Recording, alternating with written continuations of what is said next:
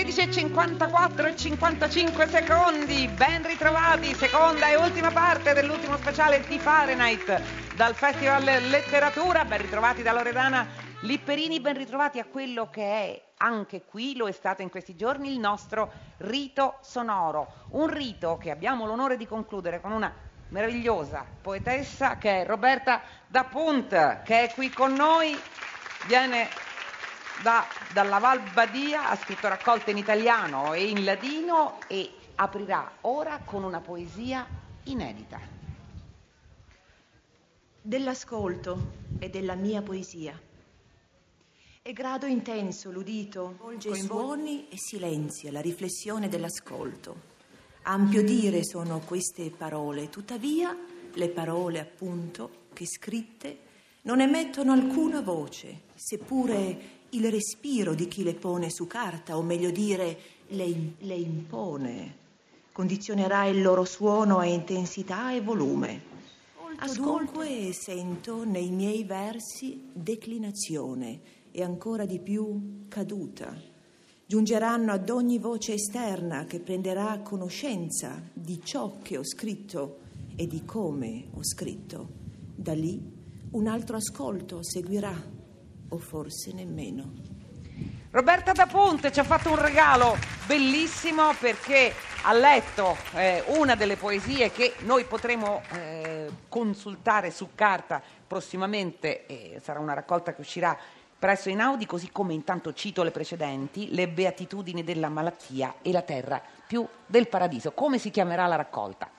Questa, um, questi versi sono parte della raccolta che si chiamerà Sincopi e uscirà l'anno prossimo in primavera per Einaudi. Ecco, senta Roberta D'Appunto, sono tante le, i fili, le voci, le suggestioni che si sono intessute in questi anni nella sua poesia, anche le lingue, perché io lo accennavo poco fa, l'ha scritto anche in ladino, questa sarà in italiano? Questa è in italiano, sì. Senta, lei vorrei cominciare da qui, perché lei spesso ha cantato nei suoi versi la montagna. Eh, noi prima abbiamo parlato con Arno Kamenisch, parleremo ancora peraltro di montagna, eh, le luci, le suggestioni, i silenzi. Il silenzio è stata eh, la parola con cui abbiamo aperto in fondo questo pomeriggio, il silenzio in fisica, il silenzio assoluto ricercato da John Cage. Ecco, è, è difficile raccontare attraverso i versi la montagna, restituire, cercare di restituirne l'integrità. Eh, no, non direi che è difficile, è la mia appartenenza, quella ovvia. E tu hai ragione a dire che sono silenzi, no? quindi nel plurale. No? E ci sono davvero una serie di silenzi che eh, si intrecciano in una, in una specie di, di, di, di contratto eh, fatto tra il luogo che ospita e la persona che lo vive.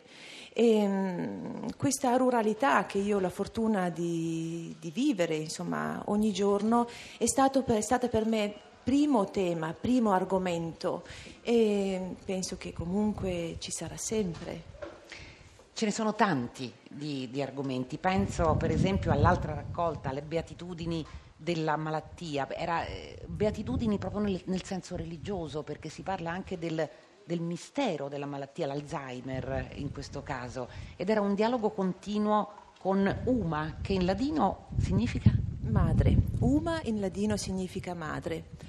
Ora, beatitudine, eh, questo titolo parte da una, una, un, un, termine, da una parola che io ho preso mh, appunto dai, dai Vangeli, le beatitudini. Beatitudine è la condizione perfetta dell'anima se è pensata in paradiso dalla persona di fede. Io mh, non, ho, mh, non ho, grande fede e quindi mi sono appropriata di questa parola non pensando alla, all'anima, bensì alla mente.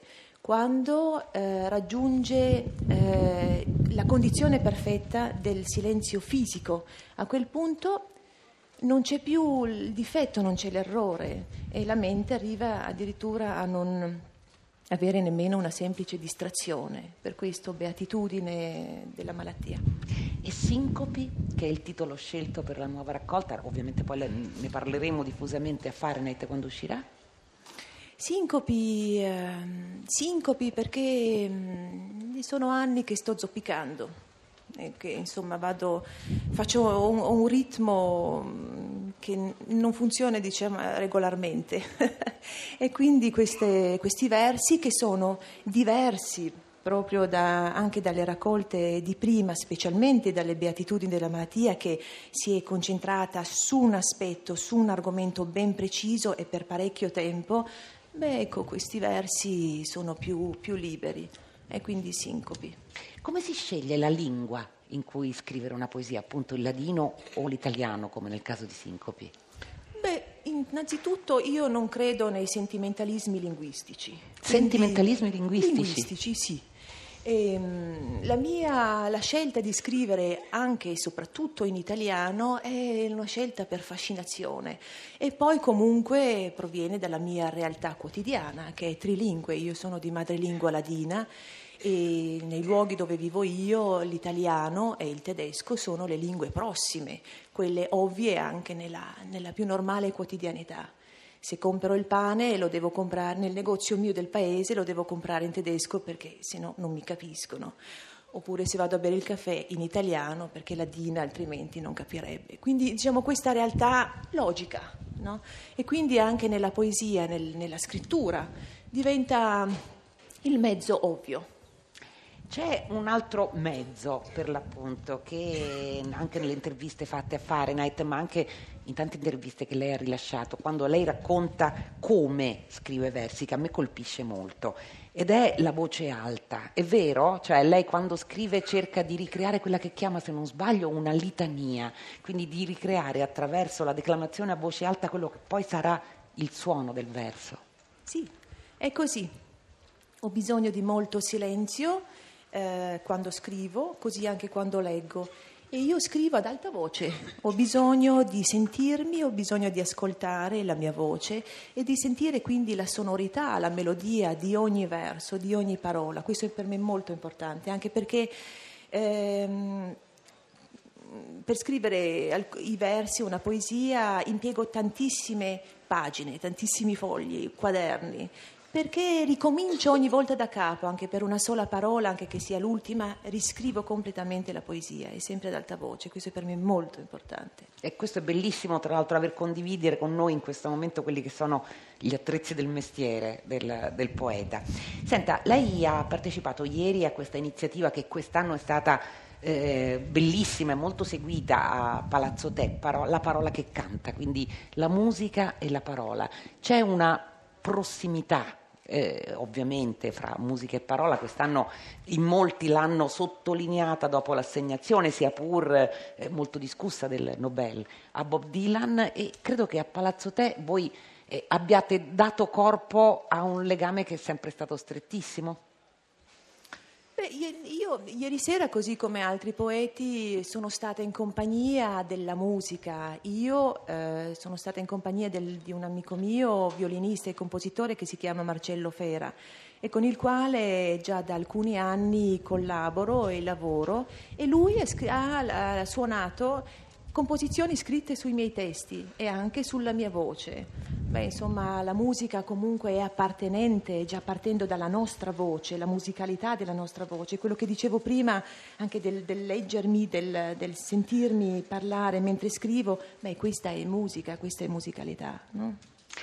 Prima di ascoltare l'ultima poesia, la seconda che Roberta da Punte ci leggerà, io però non, non, mi sottraggo e non la sottraggo al gioco delle parole, alla nostra compilazione del vocabolario di Fahrenheit parallelo al vocabolario europeo. E quindi le chiedo, Roberta da Punte, se lei dovesse consegnare una parola anche in ladino, la, la scelta è sua, in qualsiasi delle lingue che pratica, quale sceglierebbe? Beh, la dico in ladino. Sì. Sì, angostara. Vuol dire? Che viene da angusto, no? È della bottiglia. La bottiglia, la forma della bottiglia che finisce col collo angusto, sì. no? E noi la chiamiamo angostara. È bellissima, grazie. Allora, Roberta D'Apunto ora va di nuovo al, al Leggio per leggere la sua seconda poesia. È tratta, lo ricordiamo, da Sincopi. In primavera arriverà in libreria per le edizioni e in audio e noi abbiamo la gioia di ascoltarla in anteprima. De anima.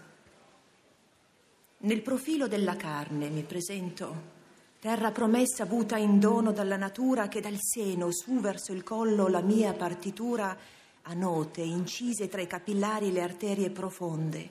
Ascolta, questa è musica del mio tempo, da quando il mio respiro ha dato inizio al componimento della mia esistenza. Qui, nel profilo della mia carne ora, il tuo guardare su di me lavoro d'incavo, vocabolario dei tuoi pensieri che mi graffia la fronte, lingua efficace delle profondità non dette che mi penetra la natura e oltre. E non ti accorgi che stai raccogliendo il tuo sguardo sulla mia anima, mentre io, dal profilo di questa carne, vedo te inesorabile nel tuo elemento materiale. Roberta da Punta Fahrenheit, mille volte grazie, grazie davvero. La parola che canta ancora a Palazzo Te e ancora Fahrenheit.